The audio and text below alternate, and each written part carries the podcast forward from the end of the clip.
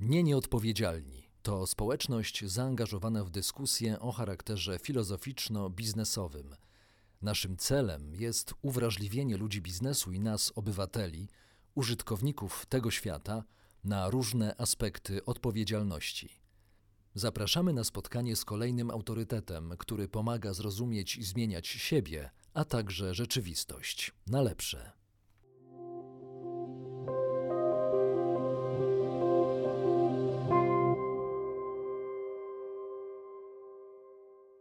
Dzień dobry Państwu. Dzisiaj do rozmowy zaprosiłem profesora Jerzego Hausnera, ekonomistę z Uniwersytetu Ekonomicznego w Krakowie oraz pomysłodawcę i szefa Open Eyes Economy w Krakowie.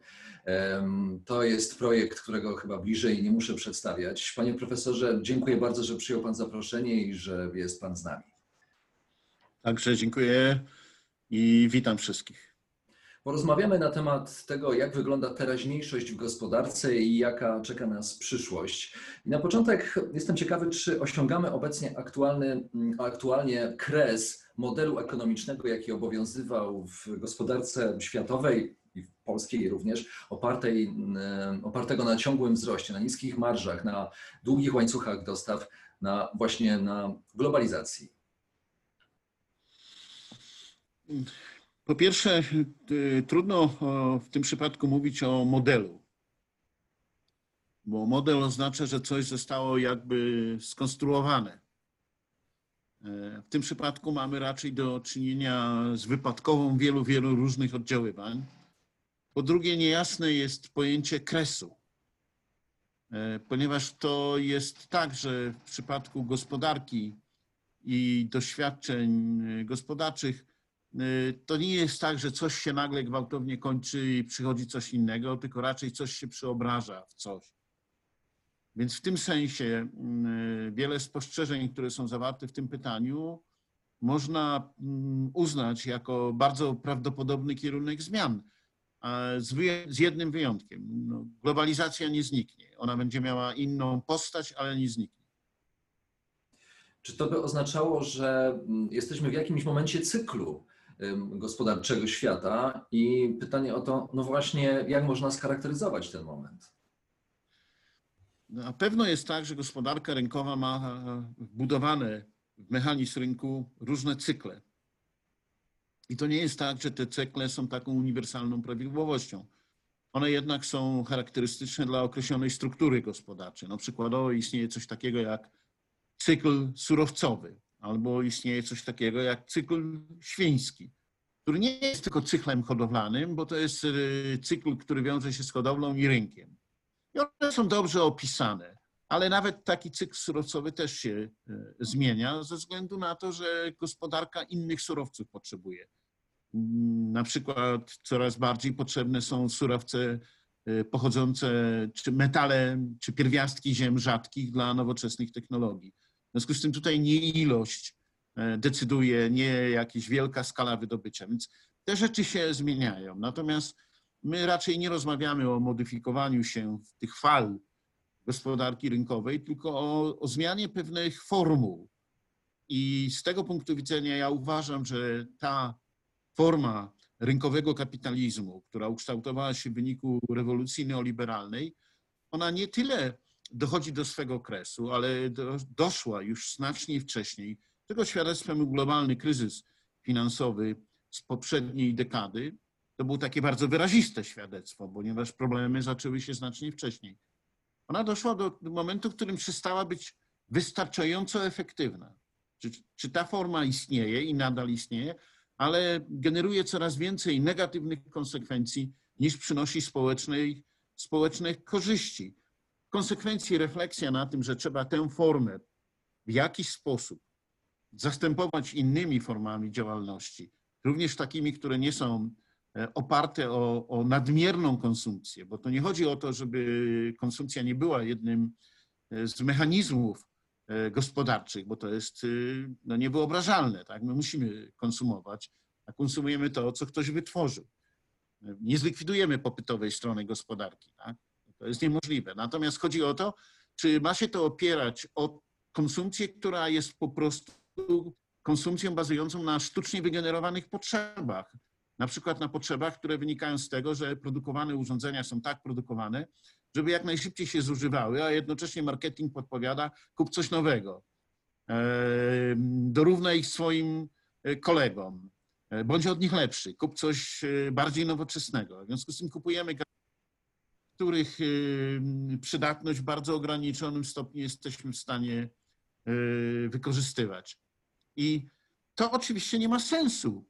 I, I rodzi już tak wiele negatywnych konsekwencji związanych no, między innymi ze zmianami klimatycznymi, między innymi z relacjami społecznymi, że ludzie od dłuższego czasu są świadomi, że no, trzeba to zmienić, trzeba to przestawić, trzeba to poddać przeobrażeniu. I to się dzieje.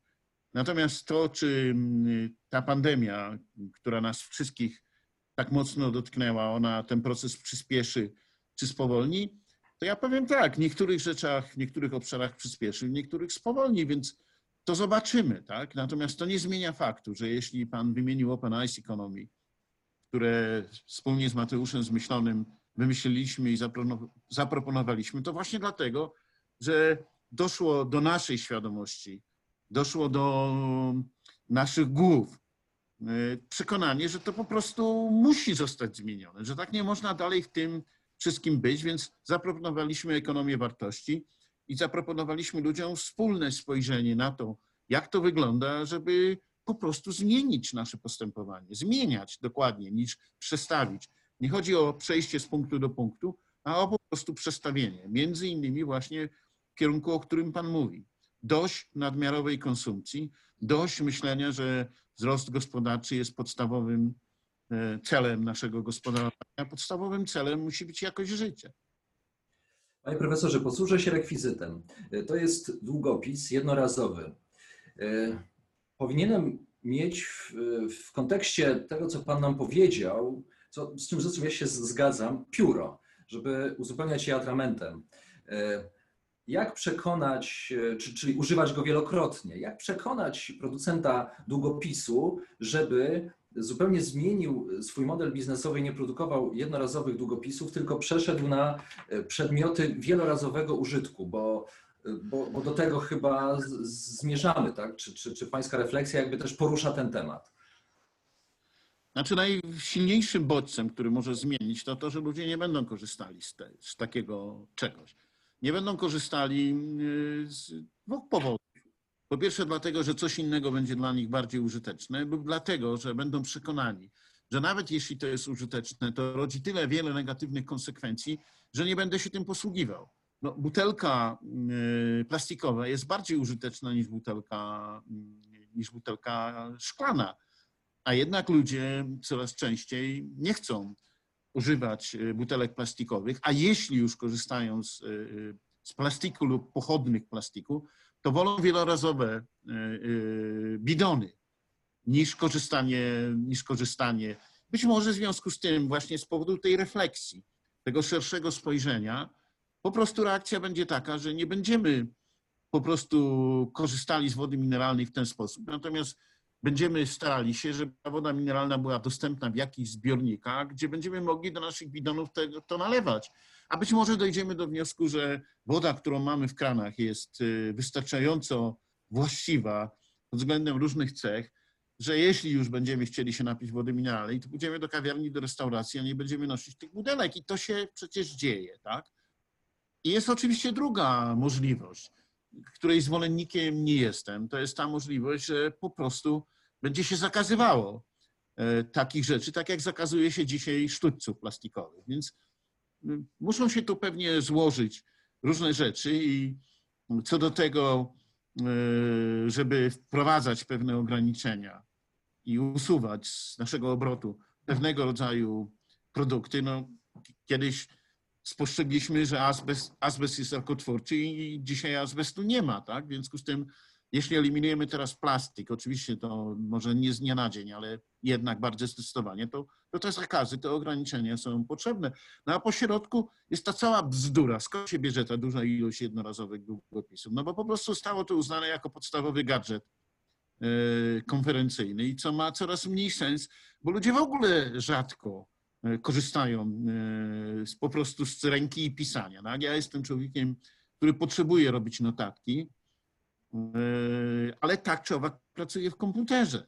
Więc te notatki są dla mnie tylko czymś pomocnym, bo to są takie ad hoc zapisywanie, żebym nie miał się skoncentrował na rozmowie z kimś, a nie po prostu siedział i od razu korzystał z klawiatury. Dlatego e, w gadżetach e, na Open Eyes Economy nie znajdujemy długopisów, ale znajdziemy na pewno bidon na wodę, bo zresztą sam taki bidon posiadam, za co bardzo dziękuję w tym momencie panu profesorowi, bo jeszcze nie miałem okazji podziękować. E, A ten bidon jest także naszym wspólnym pomysłem z szefem wodociągów krakowskich. On lansuje i słusznie, że Kraków ma czystą wodę w kranie i korzystajcie z tej wody a jednocześnie no, ten następny ruch, który wykonaliśmy, że pokazaliśmy, e, daliśmy ludziom jako gadżet, e, nie, nie oferujemy im wody mineralnej, oferujemy im bidon i mogą pójść i rzeczywiście skorzystać z wody w kranie, a jak już ktoś musi, no to oczywiście jest miejsce, w których można kupić tę wodę mineralną, ale my oferujemy jako element i w ogóle cały OS jest zbudowany na tej zasadzie, że nie tylko to, co, że nie tylko coś głosimy, ale także to, to co głosimy, robimy. Porozmawiamy teraz o uberyzacji gospodarki, co szczególnie widać no, na, na, przykładzie rynku w Stanach Zjednoczonych. Pamiętam badania, z których wynika, że do 2050 roku miała być połowa rynku pracy właśnie zuberyzowana, czyli to są te warunki gig economy, pracowników luźno powiązanych ze swoimi pracodawcami, którzy, którzy zmieniają się, jeśli chodzi o potrzeby rynkowe. Jak pan sądzi, czy obecny kryzys nie załamuje niejako tego modelu, czy, czy nie podkopuje zasadności tego modelu, gdzie no, robotnicy czy, czy pracownicy właśnie zatrudnieni w takim modelu potrzebują jednak czegoś więcej niż, niż tylko umowy o, o dzieło czy umowy czasowej. Potrzebują całego socjalu. No, weźmy sobie przykład e, inny, jeszcze boleśniejszy niż akurat przykład e, transportu samochodowego. Tak? No bo jak Uber, to o tym myślimy. No weźmy sobie Airbnb, tak? czyli platformę, która służy oferowaniu e, krótkookresowych noclegów. Tak? Jak się popatrzy na to, jak wygląda centrum Krakowa w obszarze plant, to praktycznie rzecz biorąc nie ma już tam stałych mieszkańców, a jest coraz więcej nomadów. I teraz to wszystko się załamało. No z daleko idącymi konsekwencjami dla właścicieli tych kamienic, którzy stworzyli hostele, właśnie na taki krótkoterminowy wynajem, ale z wszystkimi konsekwencjami dla miasta. A te konsekwencje to nie są tylko te konsekwencje z pandemią, to są te dalekosiężne konsekwencje z tym, że pewna część działalności z miasta, z centrum miasta jest wypierana, a w to miejsce wprowadzany jest inny rodzaj działalności, które wcale rozwojowi miasta nie muszą służyć. No więc musimy to balansować, nie to powiedzieć, nie ma czegoś takiego jak e, krótkoterminowy wynajem. Jak spojrzymy na to, to będziemy widzieli dwie strony. Z jednej strony tę platformę. Pytanie, na jakich onach zasadach działa ta platforma. I jaka jest relacja pomiędzy tymi, którzy korzystają z usług, a pomiędzy tymi, którzy świadczą usługi, no bo Uber jest tylko platformą, która łączy. I tutaj widzimy tę stronę pracowniczą, że nagle twoje źródło dochodów, jeśli zdecydowałeś się na to, by współpracować z taką platformą, znika w momencie, w którym ta platforma nic ci nie oferuje, tak? Pozornie jesteś wolnym strzelcem, ale jakim jesteś wolnym strzelcem, tak? Bo to, to, to bycie twoim wolnym strzelcem pozbawia cię jakichkolwiek możliwości działania. W związku z tym część ludzi będzie chciało po prostu wiązać się z pracodawcami jednak jakimś rodzajem wzajemnego zobowiązania. Nie będzie się już decydowało na to, żeby tylko liczyło się to, co tu i teraz, tak? skoro mam na bieżące dochody. Też po drugiej stronie są ci, którzy są użytkownikami tych, tych platform. Oni też y, z różnych powodów mogą być dotknięci. I nie rzecz w tym, żebyśmy wyeliminowali platformy wirtualne, platformy usługowe, tych pośredników. Natomiast żebyśmy sobie wyraźnie powiedzieli, na jakich zasadach one powinny funkcjonować w gospodarce rynkowej, zarówno w relacji do państwa, w relacji do nas wszystkich, wtedy, gdy powinny płacić podatki, tak jak każda forma działalności gospodarczej, w relacji do pracowników i w relacji do tych, którzy korzystają z tych usług.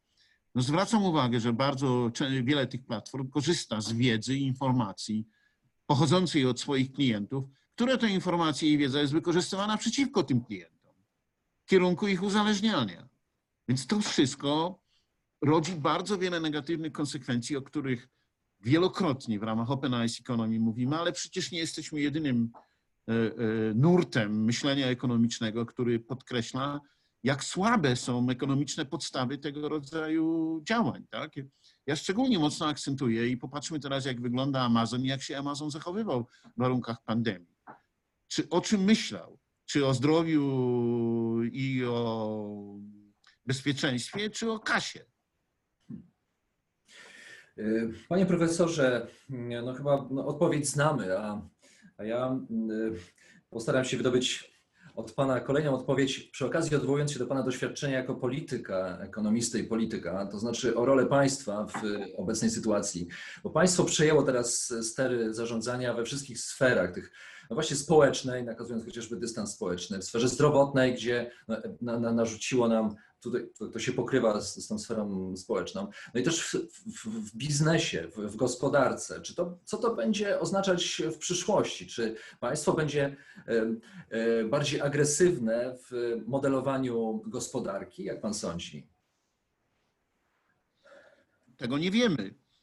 E, żyjemy w czasie szczególnym, w czasie nadzwyczajnym. No, czymś, co jest w ogóle nieporównywalne z jakimkolwiek doświadczenia współczesnych. Tak? No, często, gdy mówimy o pandemii, no to odwołujemy się do e, grypy hiszpanki. No to jest 100 lat temu. Ilu ludzi 100 lat temu doświadczało tego w sensie bycia dorosłym i świadomości? Czy odwołujemy się do e, wielkiego kryzysu, e, The Great Depression z przełomu lat 20. i 30. poprzedniego wieku? No to też jest prawie 100 lat, no 90 lat wstecz. No pewnie jacyś ludzie, mm, którzy dzisiaj żyją, mogą to pamiętać, ale to są po prostu pojedyncze osoby. W związku z tym my czegoś takiego nie doświadczyliśmy i z tego punktu widzenia e, rola państwa, aktywność państwa jest, jest konieczna i państwo musi sięgać po niekonwencjonalne sposoby działania, zarówno w zakresie bezpieczeństwa zdrowotnego, jak i bezpieczeństwa gospodarczego. No ale przecież chodzi o to, że po to podejmujemy te działania, żeby przezwyciężyć pandemię i przezwyciężyć kryzys wywołany pandemią, a nie po to, żeby działać w sposób, który był wyłącznie e, w warunkach nadzwyczajnych. W związku z tym wszystko, co robimy w sprawach gospodarczych, musi być pomyślane tak, żeby to nie było na trwałe, żeby to było przejściowe.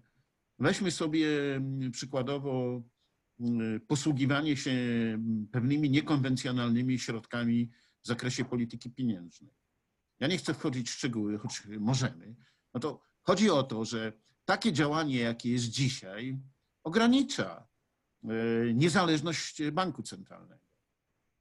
Więc chodzi o to, czy uznajemy, że niezależność banku centralnego jest fundamentem gospodarki rynkowej, której chcemy, czy też uważamy, że nie, że politycy mają prawo wpływać na funkcjonowanie banku centralnego, a tym samym mają możliwość doprowadzania do tego, że po prostu pieniądz jest drukowany i dostarczany na życzenie, a w związku z tym będą mogli kupować poparcie społeczne, będą mogli psuć gospodarkę w imię swoich celów politycznych. No więc jeśli tego chcemy, no to opowiadajmy się za tym, żeby to, co się robi teraz, zostało. Jeśli tego nie chcemy, to nie od, od, odmawiając uzasadnienia, nie odrzucając tego uzasadnienia, dbajmy o to, żeby to się odbywało w jakichś ramach. No a przede wszystkim to, co jest problemem w Polsce, wszystko powinno się odbywać w ramach jakiegoś porządku prawnego. Tak jak my mamy w Konstytucji zapisane stany nadzwyczajne, których można sięgnąć w warunkach nadzwyczajnych, ale one zawsze podlegają konstytucyjnej kontroli, tak samo istnieją i przepisy Konstytucji, i ustawodawstwo związane z, przepis, z działaniami finansowymi, które określa, że dopuszczalne są działania niekonwencjonalne i nadzwyczajne, ale w pewnych ograniczeniach, w ramach pewnych reguł. Jeśli my dzisiaj w ogóle podważamy porządek prawny, no i wpadamy w cały czas w sytuację właśnie takiej nieczytelności prawnej, to oczywiście zagrożenie związane z tymi nadzwyczajnymi działaniami państwa stają się coraz bardziej groźne. A przy okazji zwracam uwagę, że zarówno gdy chodzi o interwencje w zakresie bezpieczeństwa zdrowotnego, jak i te interwencje w zakresie bezpieczeństwa e, gospodarczego, póki co są bardzo ograniczone. Bo wcale nie jest tak, że mijają kolejne tygodnie, a sytuacja, gdy chodzi o epidemię, i sytuację w szpitalach się gwałtownie poprawia. Tak samo jak nie widzimy, żeby te interwencje bardzo pomagały. Upadłość, wzrost bezrobocia postępuje i tak dalej. Ja oczywiście nikt nie oczekiwał, że to zostanie zatrzymane od razu. Ale ja mam takie przekonanie, że jest tutaj wiele, wiele, wiele szumu, ale więcej jest mowy o tym, jak powinno być, niż jak jest, a bardzo często to, co ma dopiero być, jest traktowane jako to, co już się dzieje. To nie jest tak. Patrzmy realnie na to, jak wygląda y, interwencja naszego państwa i miejmy świadomość, że ona jest bardzo ograniczona co do swojej skuteczności, a z drugiej strony bardzo często wykracza poza jakiekolwiek dopuszczalne ramy i to jest mój problem. Że na końcu końców możemy wylądować z, naprawdę z krytyczną sytuacją i z państwem, które jest niezdolne do działania, a jeśli już działa, to niszcząc y, prawa obywateli i podważając sensowność działalności gospodarczej. I to jest wielki problem. Która z gospodarek Pana zdaniem y, zareagowała i które państwa zareagowały w sposób racjonalny, w sposób z odpowiednim doborem środków do sytuacji, jaka istniała w danym momencie? Po pierwsze, tak naprawdę to my jeszcze do, do końca nie wiemy. Tak naprawdę musimy jakoś wyjść z tej sytuacji, by zobaczyć. No ale wygląda na to, powtarzam, wygląda na to, że kolejny raz te kraje, które prowadziły e, politykę gospodarczą budowaną na rezerwach, budowaną na odporności własnej gospodarki, budowaną z, z, z takim długofalowym horyzontem, sobie le, lepiej radzą niż te kraje, które działały po prostu doraźnie i bieżąco. No, widać wyraźnie, że gospodarka niemiecka, która poniesie E, poważny uszczerbek, poradzi sobie relatywnie lepiej niż gospodarka francuska, już nie mówiąc o włoskiej czy hiszpańskiej. E, widać też wyraźnie, że w ogóle kraje północnej części Europy, również dlatego, że zwłaszcza kraje skandynawskie mają mniejszą gęstość zaludnienia, a w konsekwencji są mniej narażone na, na, na te problemy związane z zaraźliwością koronawirusa, radzą sobie lepiej.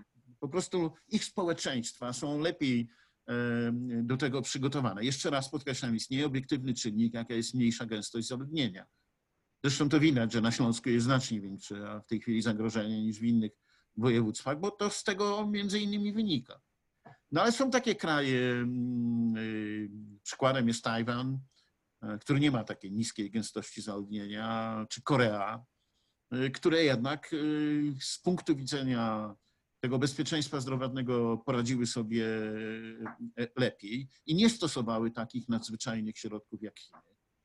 E, czyli nie łamano tam mm, praw obywatelskich, nie ograniczano wolności ludzi, choć wprowadzano oczywiście restrykcje, więc mam wrażenie, że my dopiero za jakiś czas będziemy mogli to porównywać, ale niewątpliwie jak już patrzymy na naszą grupę rówieśniczą, no to widzimy wyraźnie, że Czechy są dla nas znowuż kolejny raz y, pozytywnym przykładem.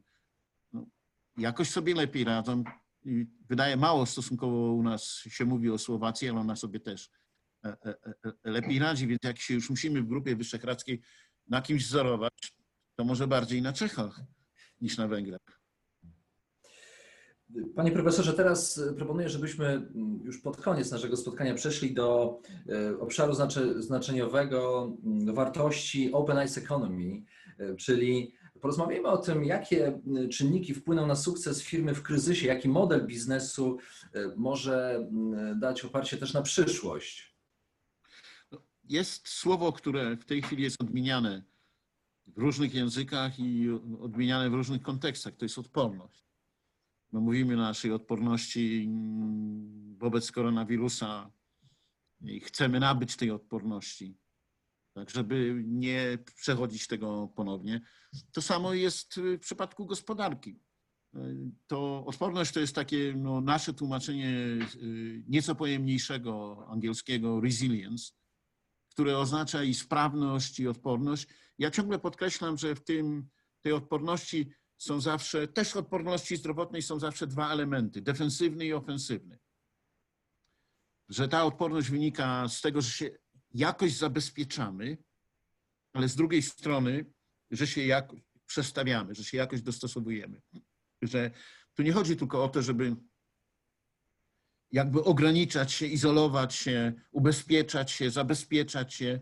Wszystkie te defensywne działania są zawsze tak czy owak kosztowne One pociągają albo jakieś wyrzeczenia, albo pociągają jakieś koszty.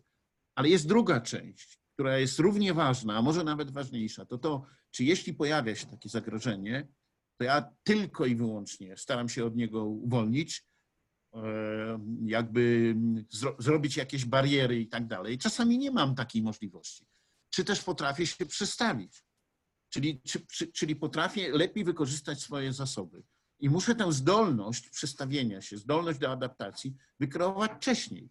Te przedsiębiorstwa, no takie jak właśnie te hostele, takie jak te, to, co jest centrum Krakowa, one nie miały żadnej zdolności adaptacyjnej. Mówiąc wprost, jak gospodarczo żarło, no to jedliśmy, tak? No, yy, I tyle, no bo było to najprostsze. Kasa po prostu rosła.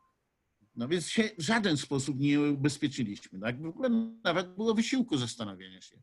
Skąd się bierze ta, ta zdolność dostosowawcza? No mianowicie, że nie mamy monokultury, że mamy zdywersyfikowane albo, nie wiem, portfele finansowe, albo zdywersyfikowane zasoby, że część zasobów to są zasoby wolne, to są zasoby kreatywności ludzi, to jest ich zdolność do inwencyjnego, innowacyjnego myślenia. To jest to, czy w ogóle tworzymy firmę, której ludzie się uczą, ludzie korzystają z wiedzy, mają takie umiejętności, czy też nie, po prostu poganiamy ich do tego, żeby jak najwięcej rzeczy sprzedali, bo z tego mamy największy dochód. No więc firmy, które działają tylko w przestrzeni tu i teraz, w przestrzeni, w której liczy się po prostu wynik i dokonywane transakcje, one nie mają żadnej odporności. Jak się pojawia takie zagrożenie jak teraz, no to one padają jak muchy. Natomiast te firmy, które jednak budowały tą odporność w sposób świadomy, czyli budowały też także relacje społeczne oparte o wartości, godziły porządek operacyjny z, porządek, z porządkiem akcjonormatywnym, no między innymi y, bazowały na ludzkiej inwencji, na ludzkiej wolności twórczej, na szacunku do pracowników, do ich kreatywności. To wszystko y, procentuje, to wszystko procentuje, ale to trzeba wytworzyć.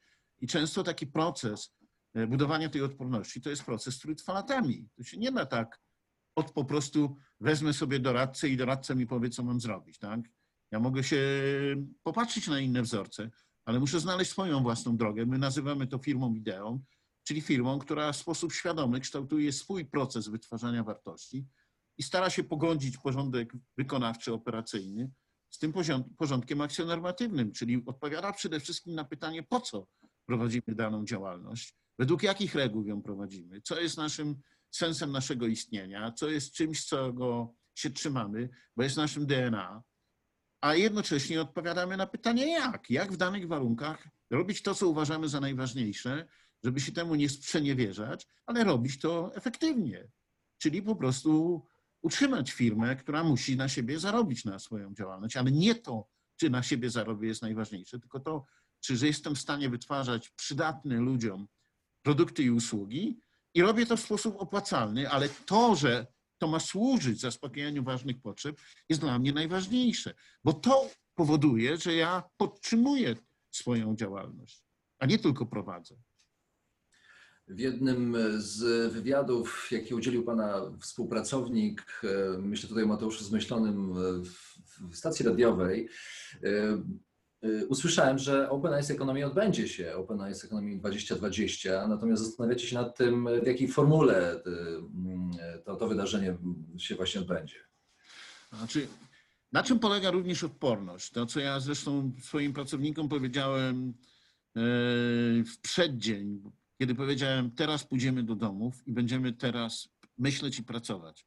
Intensywniej niż przedtem, bo mamy większy problem ale mamy też szansę znalezienia lepszych sposobów prowadzenia naszej działalności, bo nie będziemy mogli prowadzić je tak jak dotychczas. Czyli sami się wyzwolimy od rutyny.